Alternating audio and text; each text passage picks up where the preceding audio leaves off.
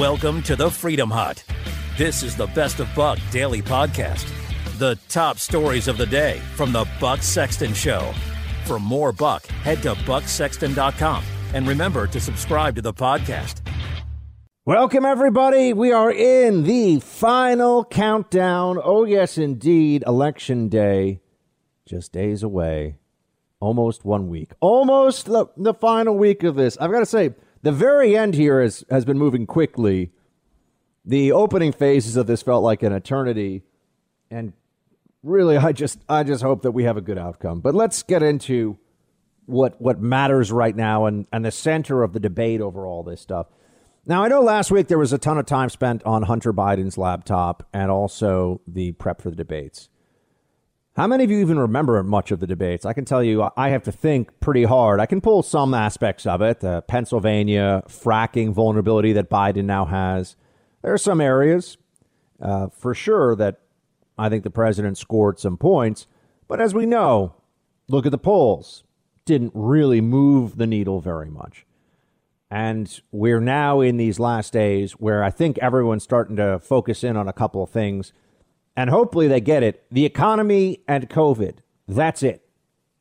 In my opinion, that's what's going to determine this race. It's amazing that, that immigration is barely even discussed at all. It's barely even an issue. Um, health care ties into COVID and the economy. Uh, but if you look at other major areas of decision point here, uh, if you look at other places where people are still deciding, the fact that the president hasn't started any new wars, the fact that the president has gotten these peace deals in the Middle East, that's not going to be the final, the, uh, the the final straw that either gets him for four more years, or is the reason Joe Biden is victorious. Which I even saying it out loud, it makes me kind of sad. But I think that COVID is the most important narrative in the country right now for politics and this election and I, I don't think that I'm alone on this one, but I do believe that there needs to be a much bigger a much bigger focus on what ha- what is reality and what is just a lie. The United States is about to go into another series of it, it already has some lockdowns in places, but it's it's going to go into another round of restrictions, lockdowns, whatever you want to call it, to try to stop a virus that plainly these restrictions cannot stop. It did not work the first time around. It just ripped through areas until the virus was done. That's what happened in New York and New Jersey. That's what happened in the South. It's happened in a lot of places across the country. But we forget all those lessons, or we're forced to forget all of those lessons. And uh, I think a part of that is just the media recognizes that by making us all depressed and terrified and frightened, uh, we're likelier to vote for change. It's more, uh, it's a greater possibility that Donald Trump will not get four more years if the American people feel like the country is in really bad shape and terrible things are happening because of COVID. I mean, this is all pretty obvious. You get this. But you're starting to see just how far the left is willing to push us. And also, there, there's a an increasingly obvious I, I would say joy, maybe, certainly desire to continue these restrictions uh, in Democrat states. They like all this control. They like this forced collective action. This is exactly what you're seeing now around COVID is exactly what the Democrats want for the war on climate change, for the war on fossil fuels, for the war on gun violence, right? All these things. They want collective action in, that is inescapable, that is forced by the state on you, even if you don't want it, and that is able to dictate even the smallest, most minute aspects of your life. This is really a dream come true. The power that they have in these lockdowns is a dream come true for Democrats. They haven't had anything like this in a very long time. During the global war on terror, which was the last period when the country felt like it was frightened and perhaps more willing to, to give up its civil liberties than it should have. During that period of time, Democrats were, I won't, I mean, I could take a shot here and say they're on the side of the terrorists, but that's not really fair. Yeah, but Democrats were always opposing the more severe measures to uh, fight the jihadists and Al Qaeda and all of that. They, they were the dissenting voice. Not because I think they have a problem with that. As we know, when Barack Obama was the president, he was the uh, the guy using the drones more than anybody else and just deciding who would live and who would die on the battlefield as an executive order. Uh, but the Democrats now are in the position where they have put themselves as the arbiters of everything you can and can't do in day to day life. And they really like this. They enjoy this. And that, and that your, your virtue, your worth as a human being now is measured socially and by those around you by your willingness to obey these dictates. This is a massive change. This is a big problem. This is not something that is just going to fade out on its own. We're going to have to fight against this. And if you want to know how absurd, how insane it's going to get, California, why is it the most Democrat, most blue place, most blue state in the country has the craziest COVID restrictions? Oh, not a surprise at all, right? We all recognize that that's what we would have we would have expected. Um, but the new Thanksgiving rules, I know we're about to go into uh, Halloween here, but Thanksgiving will be soon thereafter. The new Thanksgiving rules that have been explained uh, by Gavin, Gavin Newsom out in California should show you a glimpse into our future if we get a Biden administration, and you will add the insanity at the state level around COVID to insanity at the federal level. Right? They're, they're telling you very openly that these are the plans that they have, right? I mean, he, here's Dr. Fauci himself sa- saying we want a federal national mask mandate. Play five. Well, you know, one of the issues that people that talk about mandating not be a good idea because then they'll say they have to enforce it and there's going to be a difficulty enforcing it. But if everyone agrees that this is something that's important and they mandate it and everybody pulls together and say, you know, we're going to mandate it, but let's just do it. I think that would be a great idea to have everybody do it uniformly. One of the issues, though, you I, I get the argument say, well, if you mandate a mask, then you're going to have to enforce it, and that'll create more of a problem. Well, if people are not wearing masks, then maybe we should be mandating it. Do you hear that little little hint of authoritarian glee in his voice there? Dr. Fauci, this guy has been a public health bureaucrat for decades. Pretty much self paced, self assessed work, you know. Just show up, can't really get fired, just do your thing, just be around forever. I mean, this guy's almost 80, right? And he's been in the job for decades. And now he's like, yeah, I think we should mandate. Does he know what a mandate means? It means that police officers are going to walk up to people, what, outside? No. Oh, oh, yes, outside. We're not sure. Probably going to be outside. When inside doesn't work, meaning it doesn't stop the virus, because it won't, then what will they do? Oh, well, you're not wearing masks enough. You got to do it outside too. You're going to have police tell people put on a mask or what? Or we're going to physically remove you. We're going to arrest you. We're going to lay hands on you. They realize that they're going to be telling 99% of the people that, that they tell the, to wear a mask are healthy, pose no risk to anyone. See, this, this is the, is the inversion of judgment and logic and decency that has occurred in this country now. It used to be health policy was about, yes, assisting, but also separating the sick from the healthy when possible. What we've done is separated everybody now. This is just nuclear option. And this was considered madness in the public health community until this year. This wasn't some new idea. They studied pandemics, they studied the chance of the massive exponential spread of an aerosolized virus like COVID 19. They said, we, we can't do these lockdowns. Now they can't get enough lockdowns. And here's Dr. Fauci, who this guy's been elected to nothing. I mean, I, if Trump wins, you know what he should do? He should fire Fauci the next day. Out, gone. Bring me somebody who understands the balance between liberty and public health and order. Bring me somebody that understands that there are costs here. Just over the weekend, I saw an edit, uh, a, piece in Canada, in, in Ontario, in the Ontario Star, talking about how doctors there are sounding the alarm for all of these cancers that are showing up now that are late stage that should have been caught earlier, but people weren't going in for cancer screenings. Now people are going to die. Yeah, that's right. Now you could say, oh, Buck, we needed to do that to save lives from COVID. Not clear at all that the lockdowns actually save any lives. Remember the initial premise? It was uh, 15 days to flatten the curve. That just meant spread out. Instead of getting, let's say, giving this easy numbers, instead of having 100 cases in 10 days and not being able to get people the health care they need, you have 100 cases over 20 days or 30 days, right? That's what flatten the curve is. We have transitioned as a society because of the media's anti Trump insanity and because Democrats and the left are a bunch of busybodies who want to tell everybody what to do all the time and believe in the, the mob mind ruling over society, that you don't have individual rights, that your freedom is all just at the whim of the state, and they want to control the state.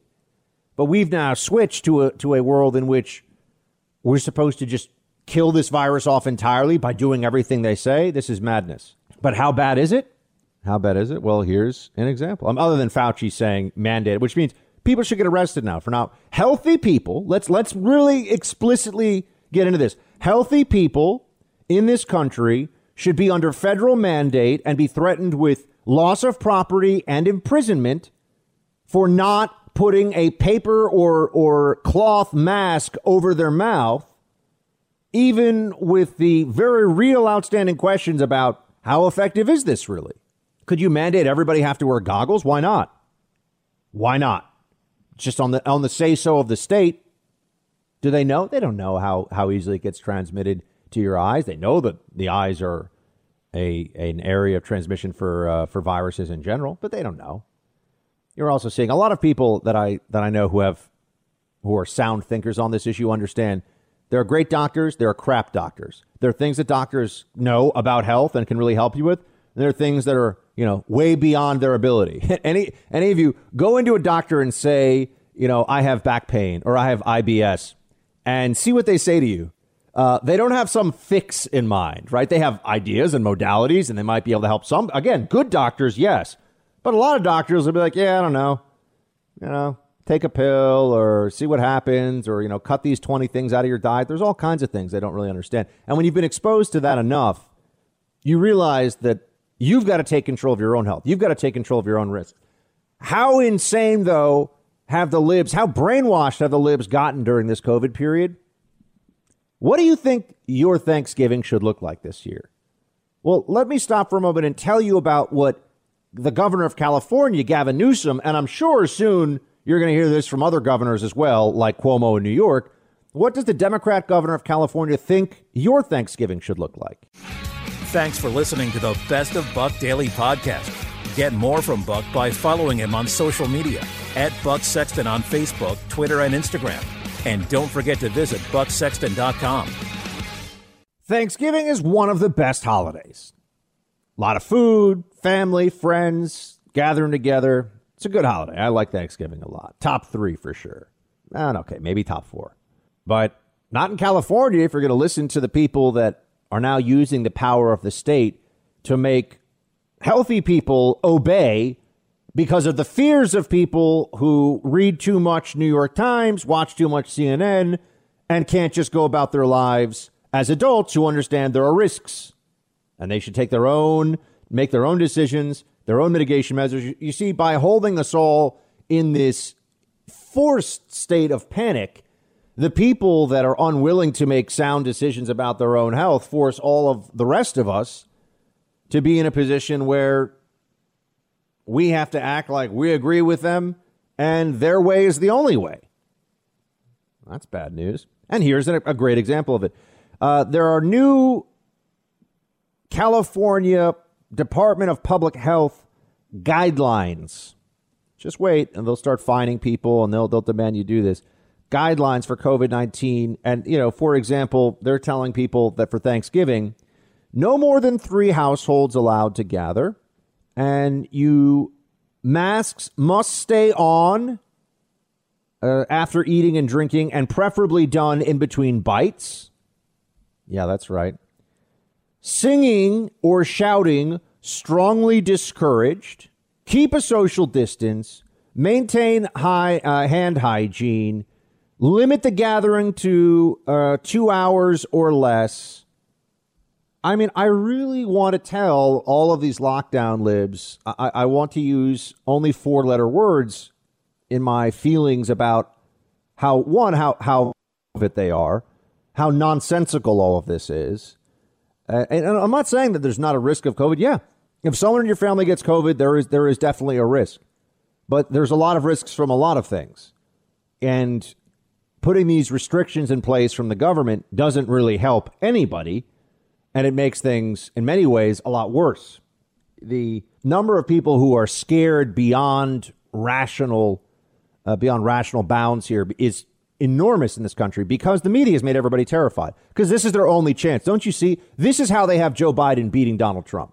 This is the only way. Joe Biden's a loser. Joe Biden's not impressive, not very bright, not very good at anything.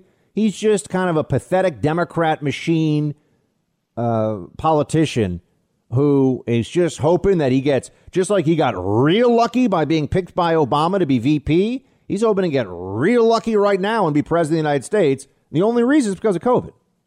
Without COVID, Donald Trump sails to reelection. We all know it. So digging in on this issue and letting everybody understand what's really at stake here is absolutely essential. I know there are going to be other shows, and we'll do a. I'll do a little bit of an update on the Hunter Biden stuff today. Fine, but this matters more. I'm telling you, and people get mad at me when I say this, the Hunter Biden emails are not going to cost Biden the election. If I'm wrong, you know, I'll eat crow, but the Hunter Biden emails are not going to do it. Who do the American people think will bring us out of this COVID nightmare faster and better? That's all that matters. For the election, that's it. And of course, that means the economy and it means our freedoms and it means a lot of things. But that is the choice that people are faced with right now. And I think that we've lost a little bit of time in, in making the case. Here's, a, here's an essential point Biden's plan for dealing with COVID is rooted in magical thinking that's completely illogical. That 200,000 deaths are, are on Donald Trump's shoulders. What about what's going on in France and Italy and Germany and the rest of the world? where they've in many cases had more per capita deaths than we've had. Is Trump responsible for all of those too? There was never a plan to stop this virus. It's not possible to stop this virus. And yet that's what Biden is offering to people. This is this is completely false hope. Right? The real way is to stop terrifying everybody, let people start to go back to normal life who are at lower risk and build up herd immunity over time and get some vaccines out there and just go back to living. That's the choice. Do you want Biden dictating what you can do, whether you can leave your house, or do you want to have your life back? That's what this election's about. You're in the Freedom Hut. This is the Best of Buck Daily Podcast. The top stories of the day from the Buck Sexton Show. Okay, team, what is the latest with these Hunter Biden emails, the investigation into Biden family corruption, and also what's going on in the absolutely pivotal state of Ohio just days before this election? We got Congressman Jim Jordan with us now to answer these questions. Congressman, thanks for thanks for being with us. Good to be with you, Buck. So the Hunter Biden emails, a lot of attention on the right for this last week came up in the debates. Nothing really all that memorable in the exchange, from at least what the what the polls afterward showed. What can you about? Should we expect more? And is this going to matter? Well, it should matter, uh, but you know the mainstream press won't won't report it, and even those handful who will, uh, Twitter and Facebook censor it. But I mean, the, the facts are w- w- not in question. I mean, we, we have the drop slip. Hunter Biden signed the drop slip when he dropped the laptop off at the store in, in Delaware. We have the, the Director of National Intelligence and the FBI uh, both saying this is not Russian disinformation. We have an eyewitness who says the laptop is real, the emails are real, and that the one email which references the big guy is in fact a reference to the vice president. And oh, that same that same eyewitness has actually met with Vice President Biden. So the facts are not in question whatsoever. But again, the mainstream press won't report it I think the American people are, are, are figuring this out, and um, it is going to have an impact on the election. It's going to help President Trump win. How would it be possible for because the Joe Biden connection to Hunter Biden's activities? That seems to be the place where there would be real political vulnerability, right? That's that's straight up corruption, and I also yeah. wonder how that could be legal. Um, it feels like we're not going to find out before the election if there is some connection there because of the the you know financial investigation that would have to go on and who's even going to do that. But could we find out? I mean, you know, your committee, could you guys actually get that information? Well, it'd be tough because you know Jerry Nadler is not gonna not gonna want to do what what Republicans are gonna want to do on our committee. But um, frankly, it sort of raises the question: why didn't why wasn't this looked into earlier? I mean, Chris Wray has had this laptop for a while. Why just now interview the business partner, Mr. Bobulinski? Why just now start to look into it? Uh, uh, you know, why didn't Chris Wray look into this earlier? But frankly, it's sort of a pattern with the head of the FBI because remember, it took it took Rick Grenell to release the transcripts of these people who told us that there was nothing there, no Russian collusion on that issue. So um, that to me is a, is a is a big question that I think needs answered as well. It'd be nice if um, nice if the Senate, maybe Mr. Grassley or Mr. Johnson would ask Christopher Wray that question in front of a committee at some point here soon talking to Congressman Jim Jordan of Ohio. Uh, Congressman, the you know the FBI director. There's at least some reporting saying that the president may choose to uh, very soon after, assuming he's reelected, yeah. uh, ask for a resignation. W- would you support? I mean, let's just call it what it is. Would you support the firing of FBI Director Christopher Wray? Well, that's that's totally up to. I, I, if that's what the president wants to do, of course I'd support it. But uh, that's the president's call, and you know we'll we'll see what he decides. Uh, I think the president is going to get reelected. I think there's a chance this thing could break in a big way for the president. If that happens, I think you're going to see us keep the Senate and, and regain the House. Uh, you know, all the energy is on our side. I, I said to I said earlier today, when's the last time you saw a Biden boat parade or any Biden parade out there? So um, I think the energy is on our side. Uh, but if what, what the president decides to do with his cabinet is, is totally the uh, the president's call. I will say this: what I said earlier, I, I'm surprised that you know it took Rick Grenell to get us information that was critically important that, that seemed to me the FBI director could have given us years ago. Uh, the FBI director has had Hunter Biden's laptop now for months and, and hasn't done done squat with it. So, um, you know, but but whether he stays or goes, that's the president's call. Uh, Congressman, also want to ask you about the the Durham probe which yeah. I was skeptical would be finished and or would matter before the election based on just my knowledge of the federal bureaucracy, having been a federal bureaucrat yeah. myself. Yeah. What happened with the Durham probe, Congressman? Well, I mean, part of it was, um, you know, during, during the early days of the coronavirus lockdown, the grand jury wasn't meeting. So that did slow things down. But I am as frustrated as I think all Americans because look, I've been I've been on this issue for three years, and, and three years ago, Buck, there was just a handful of us in the Congress who were looking at it. There was just a handful of you guys in the in the press who were looking at it, and it was kind of a lonely place, and we took a lot of heat for it. But it turned out we were right um, that this was a this was a complete hoax, um, and we were hopeful that Bill Barr would do uh, that this would be done this summer. And remember, Bill Barr told us in the spring that there would be something this summer and yet here we are in, in, in the fall and still nothing now, eight days before an election. But I think part of the reason it was slowed down was the coronavirus. In the end, people need to be held accountable because if they're not, if they can do this to a president, if they can do this to a three-star general, Michael Flynn, um, imagine what they can do to you and I. That's that's something I've said repeatedly, but that's the part that scares me the most, and that's the main reason why you need to hold people accountable who were engaged in this ridiculous behavior. Speaking to Congressman Jim Jordan of Ohio. Uh, Congressman, the battle for the House, people are saying is going to be, well, right now at least, the polls seem to be favoring Democrats. Uh, you seem confident in the other direction. I know that you can't see the future, but I want your analysis of what you think the future will be next week when it comes to who's going to be in control and whether we have to go through more time with Nancy, Nancy Pelosi as Speaker of the House. Tell, tell me it's not going to be so, Congressman. I hope not. And and look, the energy is on our side. Uh, as I said, you know, if you if you didn't see all these crazy polls out there, and you were just looking at enthusiasm, energy stuff you see with your own eyes, these parades, these these boat parades, everything else, and all the energy at, at president's rallies, you would swear President Trump's going to win in a landslide. So I think the president's going to win. Uh, as I said, I think there's a chance it, it, it, could it could break big in our direction. If that's the case, then we're going to take back the House. And the other thing that helps us is we got great candidates you know, in the end, campaigns, it, it's still, uh, elections are largely about who the candidate is. And we have recruited particularly a lot of uh, women conservative candidates who I think are tremendous. I, I, I, raised a lot of money for the House Freedom Fund, and, and we have went out and recruited uh, conservative candidates like Yvette Herrell in New Mexico, uh, like Jeanne Ives in, in suburban uh, uh, Chicago, some some good candidates. This Lauren Boebert, this the wonderful candidate in, in Colorado. So we got good candidates out there Uh, Kevin McCarthy's done a good job of, of, of raising the money as well for our team. I think there's a chance if this thing breaks big for the president, which uh, I think is uh, could in fact happen. Tell us uh, before I let you go, Congressman, your your confidence that the great state of Ohio is going to go red once again. Absolutely critical. It feels like without Ohio, we don't get Yeah, four more years to. of Trump. It's going to. Yeah, I mean, look, I, it feels just like 16 in some ways better than 16.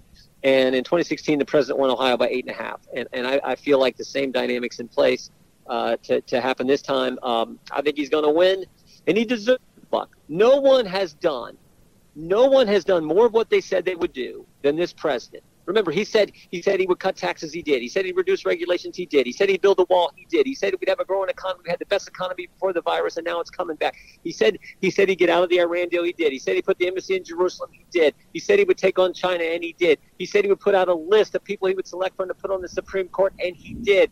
Justice Justice Gorsuch, Justice Kavanaugh, and now today Justice Coney Barrett. So this guy has done more of what he said he would do than any president in our lifetime. And I think in the end, the American people recognize that, and that's why they're going to reelect. him. Congressman Jim Jordan, everybody. Congressman, thanks so much. We'll talk to you soon. Yeah, Buck. Take care, brother. Thanks for listening to the Best of Buck Daily Podcast. For more Buck, head to bucksexton.com. And remember to subscribe to the podcast. The 60 Minutes interview is out, friends. I watched the whole thing just because I wanted to I wanted to give a nice reminder to myself as we go in to actually cast our ballots here. Nice reminder of just how fake the fake news really is. I mean, how, what a bunch of frauds they actually are. That's what I want us all to know. And it also raised some questions for me like what does it take to become a 60 minutes correspondent? And you just got to be, is it like Biden? You just got to be around forever and never want to give up power, never want to stop hoarding the, you know, productive positions and resources of society, you know, me, me, me until you get to be a hundred. Is that, is that how it works? I just, I'm just wondering. Lesley Stahl, what does this person know about anything? You know, what, what exactly am I supposed to be impressed by here? She it's, it's she has the presentation. She's kind of like a poor man's Barbara Walters. Is that it? Or maybe Barbara Walters is a poor man's Lesley Stahl. I don't know. But you know this uh, this sort of grand dame of the mainstream news or whatever. What is you know? It says Katie Couric, but she was younger. I'm trying to think. There's a few others that are in this category too. But why does anyone listen to them? What do they do that makes someone think, oh yeah, you know what I really care about? What the what the Lesley Stahl questions are in this one. Anyway, I, I'm I'm not surprised at all. We see what happened. I think they put up the full interview now because Trump was threatening to put up the full interview. And it's a good thing that he did because what you see is that Lesley Stahl was it's just horrible. The whole thing was awful. Every question is some is a, is an attack on the president. She doesn't ask him, you know, what have you done that's positive about COVID and what would you do in the future? She says, "How do you feel about the fact?" I mean, I'm, I'm paraphr- you know, I'm I'm giving you a, a version here, an exaggeration or whatever, but it's it's some some type of uh, why are you the worst ever at dealing with COVID? Please discuss. Right? It always starts from a position of negativity toward the president. He picks up on this. He's very he's very aware of it. And uh, here you go. Here's here's what President Trump says to her. Play two. Yeah, I wish you would interview Joe Biden like you interview me. It would be so good. You know what? You The- like this, the- I thought. I thought you I don't mind it. I don't mind it. But when. I watch him walk out of a store, and he's walking with a ice cream, and the question the media asks him, "What kind of ice cream? What flavor ice cream do you have?" And he's in the midst of a scandal, He's not. and he's taking. He's of course not. he is, No. Lesley. Come on. Of course he is. It's the biggest, second biggest scandal. So- the biggest scandal was when they spied on my campaign. They spied on my Well, campaign. there's no e- real evidence of that. Of course there is. It's all over the place. Lesley, Sir, they spied on my campaign and they got I, caught. can I say something? You know, this is 60 Minutes, and we can't put on things we can't no, you verify. won't put it on because it's bad for Biden. We can't Look, put on things we can't verify. Lesley, they spied And- on my campaign. Well, we can't verify It's been totally that. verified. No. It's been just go down and get the papers. They spied on my campaign, they got caught. No. And then they went much further than that, and they got caught. And you will see that, Lesley, and you know that, but you just don't want to no, put it on the air. as a matter of fact, I don't know that. Okay. So what does she know? Has she been asleep for the last four years? What do we call the, the Attorney General of the United States, sitting Attorney General, said that there was spying on the campaign. The highest law enforcement officer in the United States, yes, there was spying on the Trump campaign. Remember that? The whole Bill Barr, oh my gosh, he said spying. And he goes, yeah, it's called spying. That's what happened. Does she not know that? Oh, we can't verify. We can't put things on that we can't verify. This is a this is a new a new trick, a new tool in the fake news media uh, toolkit, where they just when they don't want to talk about something, they pretend that you can't really verify. And and this this really does go to what you'll have with uh, with the most extreme conspiracy theorists. Here's a really easy way for conspiracy theorists to argue everything. You know, I'll say, guys, come on, you know, uh, the country wasn't founded by, uh, founded by you know lizard people from the planet Zargon. Uh, the country was actually founded by the founding fathers, George Washington. They'll say, "Yeah, were you there? Do you do you show me a photograph? Do you know what proof do you have?" And and normal people understand that this is insane, but Democrats do a version of this now. Oh, well, we can't report on the Hunter Biden emails because we, we haven't we, we don't have the hard drive ourselves, or we can't verify that it's not Russian disinformation. Um, well, then try.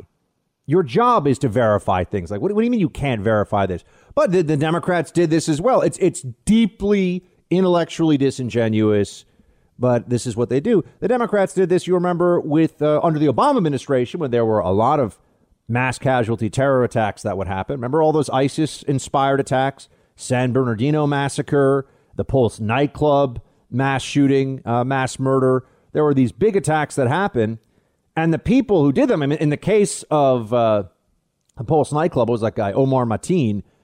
He's on the phone. He's like, "I am doing this for ISIS. I am doing this for jihad and for Allah." And then the Obama FBI. This should have been a big tip off, right? Oh, the FBI. Yeah, it was the Obama FBI. The Obama FBI redacted parts of the transcript for things like "I pledge allegiance to" redacted. Why? we, we, we all know what he's saying. You know, I'm doing this in support of my brothers and sisters in redacted. And we, they would do this thing of we may never know the real motive. Remember that game? We may never know the real motive. Okay, well, we'll really, really extrapolate that one out. Really go with that for a minute. Can you ever really know the real motive? Can you know the real motive if somebody confesses on video and says, I did this because of? you know, X, Y, and Z. Maybe they're lying. Doesn't matter what proof you have. You can't get inside that person's head. You can never know the real motive. But notice they only do this when they don't want to talk about radical Islam and jihad because the Obama administration was running around bowing to the Islamic world, begging forgiveness for all of the bad stuff America has done. You remember that?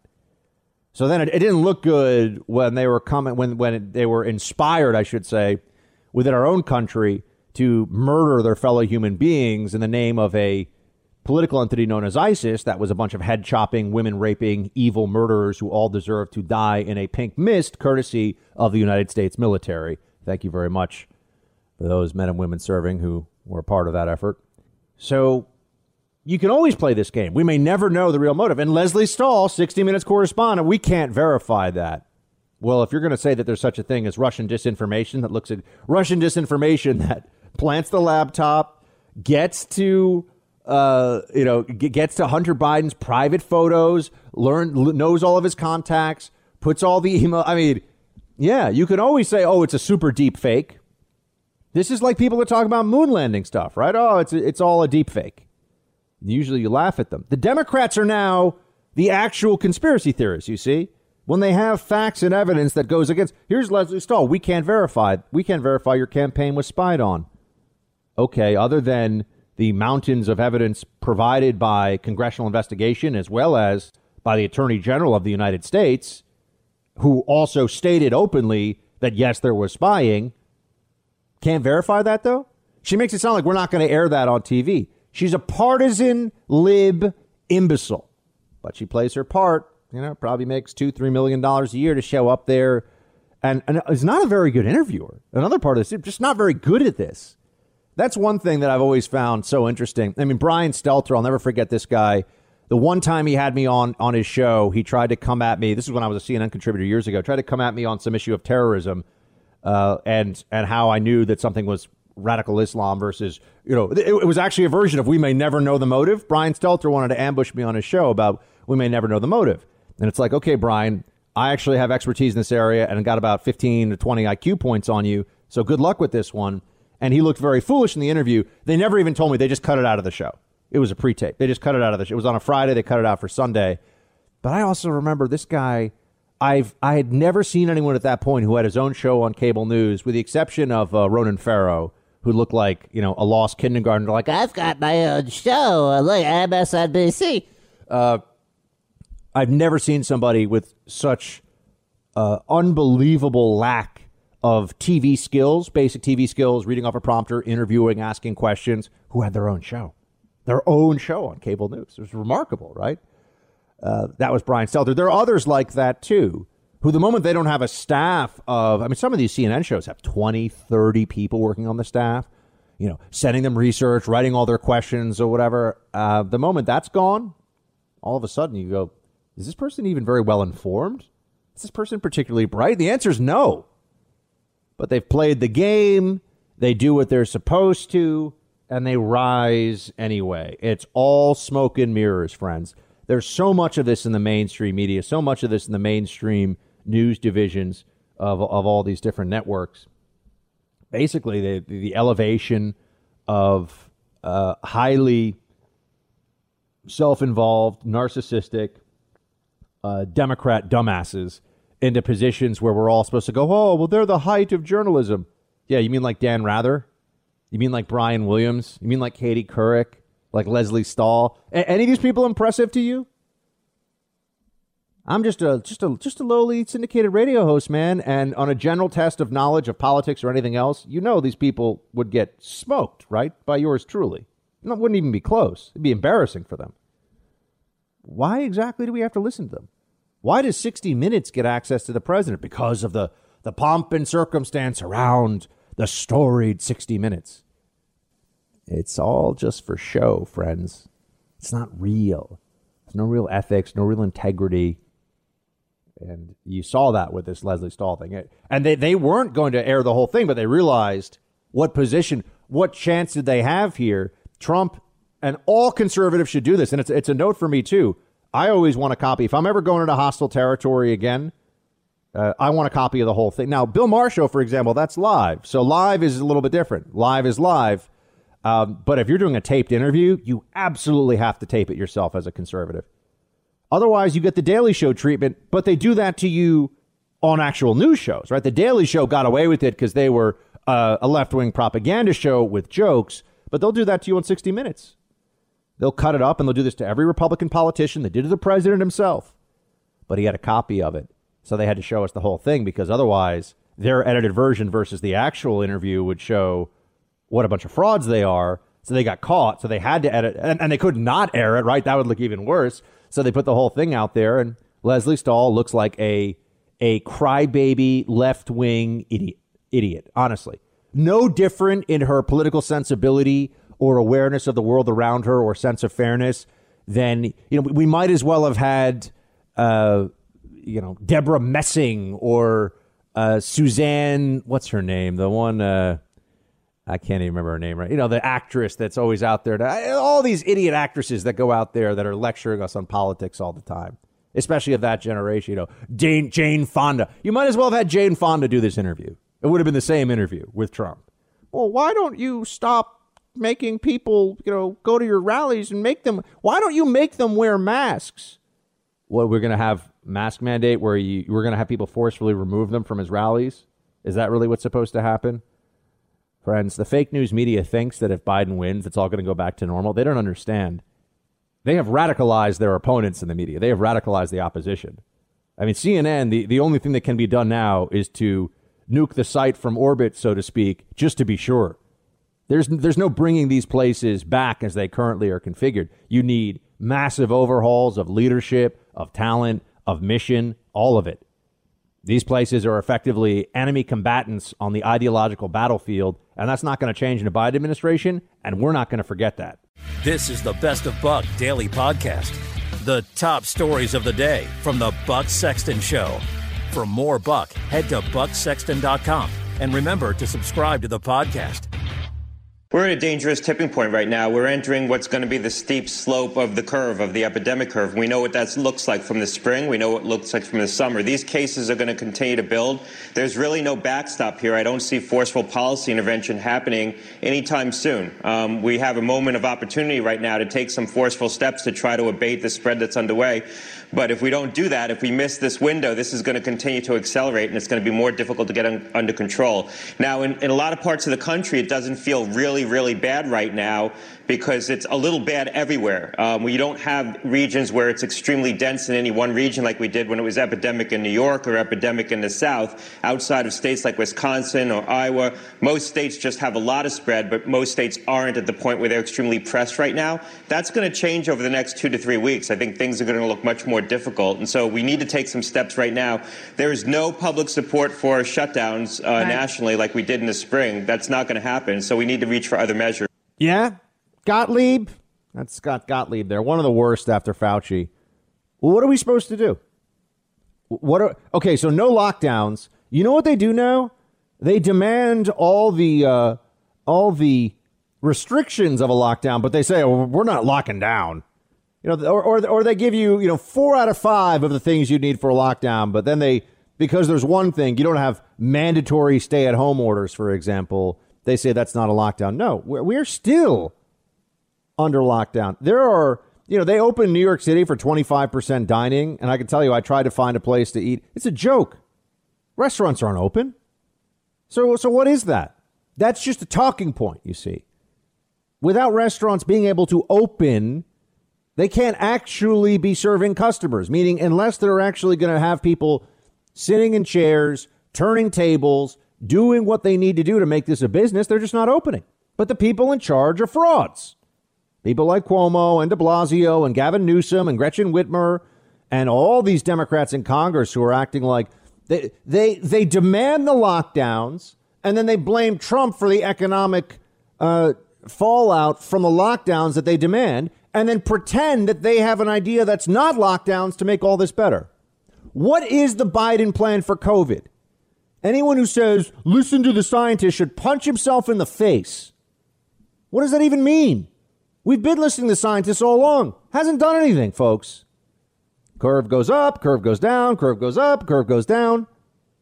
Oh, yeah. If we only had everybody just holding hands, no, actually, not holding hands, that's bad, right? But, but if, you, we had everybody in agreement, we would all just wear the same dirty cloth mask that's porous and that air goes above and below the actual mask itself as well as gets blown through it.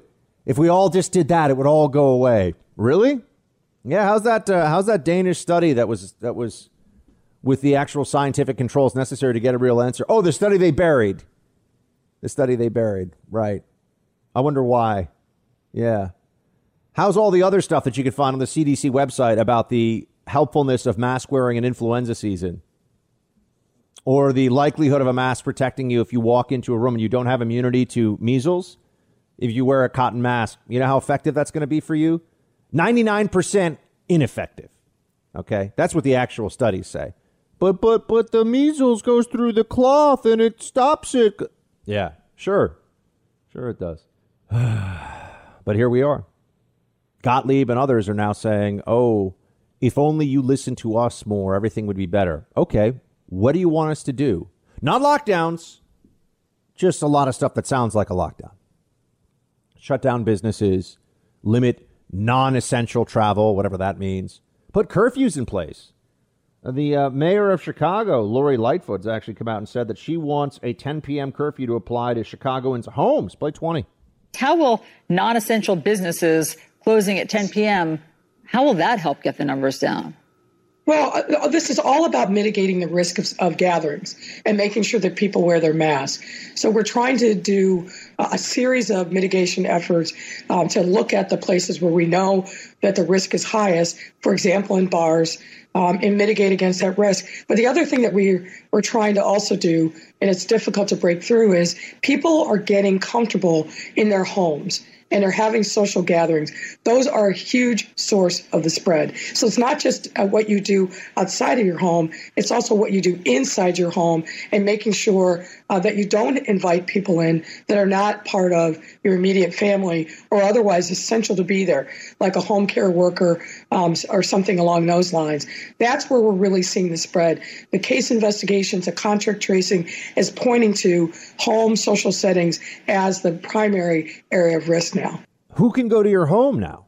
That's that's the business of the state. You know who you socialize with. As we know from the Newsom restrictions, how long you have family members over. After two hours, you got to send everybody home. Is there any science for that? We have reached a level of stupidity here that we really need to confront head on. Do you know how much it would how much it would help the country? How many billions of dollars we would save? How many people would uh, would live an extra 10 or 15 years if uh, oh if we just banned refined sugar? A lot. Oh, uh, by the way, anyone who knows anything about diet and obesity and what's happened in this country, uh, you would save thousands and thousands and thousands of dollars. If you treated sugar like it was a you know Schedule One controlled substance, right? You can't. Sorry, no more, no more sugar added into anything. You'd save a lot of. You'd stop type two diabetes. You'd stop obesity. Well, not all of it, but a, a huge piece of it. Why don't we do that? because it's not the business of the state. Because a lot of people can have sugar and they're fine. Most people have sugar and they're fine. So we don't restrict everybody else from being able to have a, a food product. They want to restrict you from having a life. They want to restrict you, and it's not like for a week or two. That's how they got us. They they let they made us concede our rights for two weeks. Okay, we'll be reasonable. Two weeks, we can all do two weeks. Now it's eight months, right? With a little bit of ups and downs in terms of the severity of the restrictions during that period. Now it's it's going on eight nine months, and they're saying masks and social distancing for all of next year too. That's the Democrat way. Do you think they'll ever admit that this was all completely ineffective and just made everybody miserable and ruined everybody's year and ruined everybody's businesses and did all these things? And they're just a bunch of morons who panicked and didn't want to be blamed, so they just kept on adding more and more of these little petty restrictions on our lives? Do you think the people that think that telling folks to mask up in between bites of food are, are intelligent enough to understand that their policies are failing and that this means nothing. And all they're doing is making everything worse. Kind of like BLM made everything worse for everyone. These COVID restrictions are just making everything worse. Oh, I'm sorry. It's it's stopping the disease from spreading. Really? Is it stopping the disease from spreading? We had 70,000, I'm sorry, 80,000 cases in one day over the weekend. Europe uh, has countries that have per capita even more. I think Spain right now is at 50,000, or maybe it's France, 50,000 cases a day. And those are those countries are much smaller than the U.S. You know, four or five times smaller in the case of um, of Spain. So, what exactly are we doing here?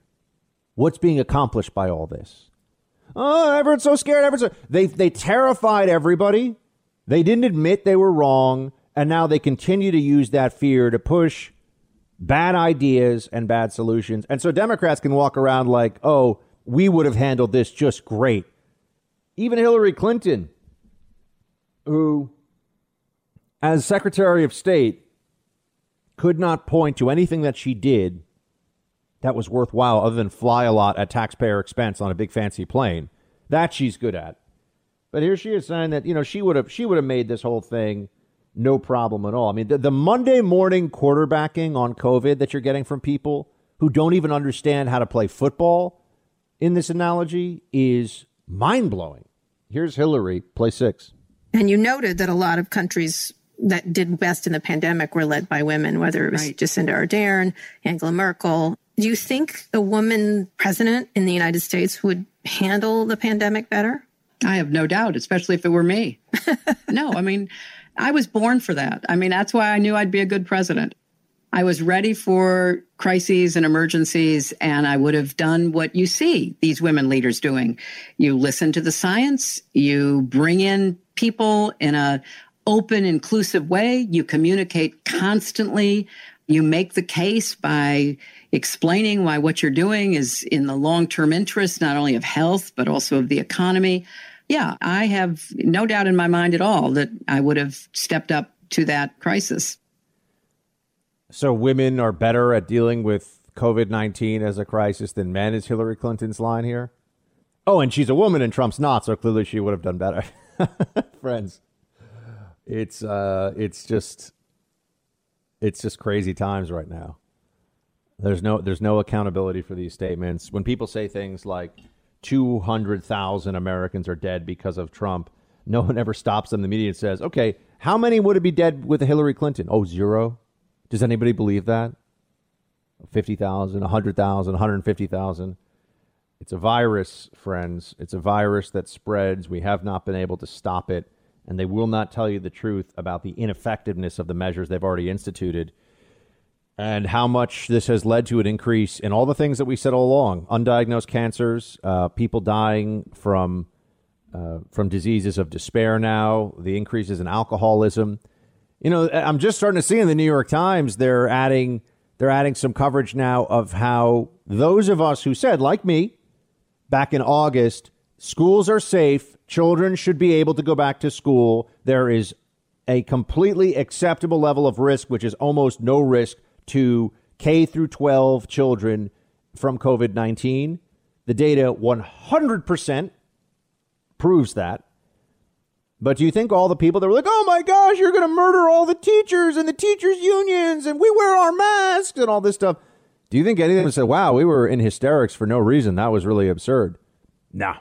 No apologies. None. Do you think that they're sorry for the fact that now, especially low income kids, are falling even further behind? Remember, it's not even just in their test scores or anything like that, in their overall development. Kids need to be around other kids. Kids need to be interacting in the world.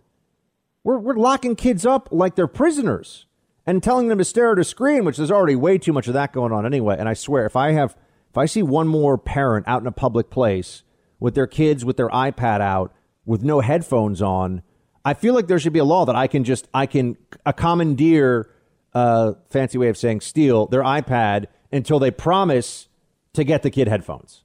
I, I don't know when we decided we were going to be barbarians and kids are going to be allowed to blast their video games in a public place where there are other people who are trying to, you know, think about what their life is is up to right now. Uh, this is, I know, a little bit of a digression, but I swear I keep seeing this, and I look at them. Do, do we just have no manners anymore as a society? You know, that's that's fine. Blast your iPad so that nobody can enjoy their meal or nobody can, you know, be on a train or a bus and have their own thoughts, right? They have to hear the video game that someone's, you know, seven year old is playing.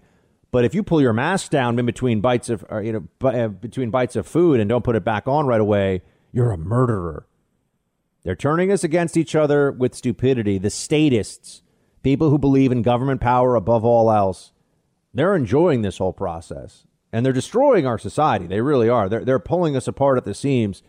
And it's all to take down Trump. Their psychosis is such a large part of this. The reason for their anger and their fear is so much more a result of Trump, actually, than it is the virus. I know that's crazy, but these people, these anti Trumpers, are nuts. They are nuts. They have been brainwashed into a level of insanity that's hard to comprehend if you're not also insane with Trump derangement syndrome.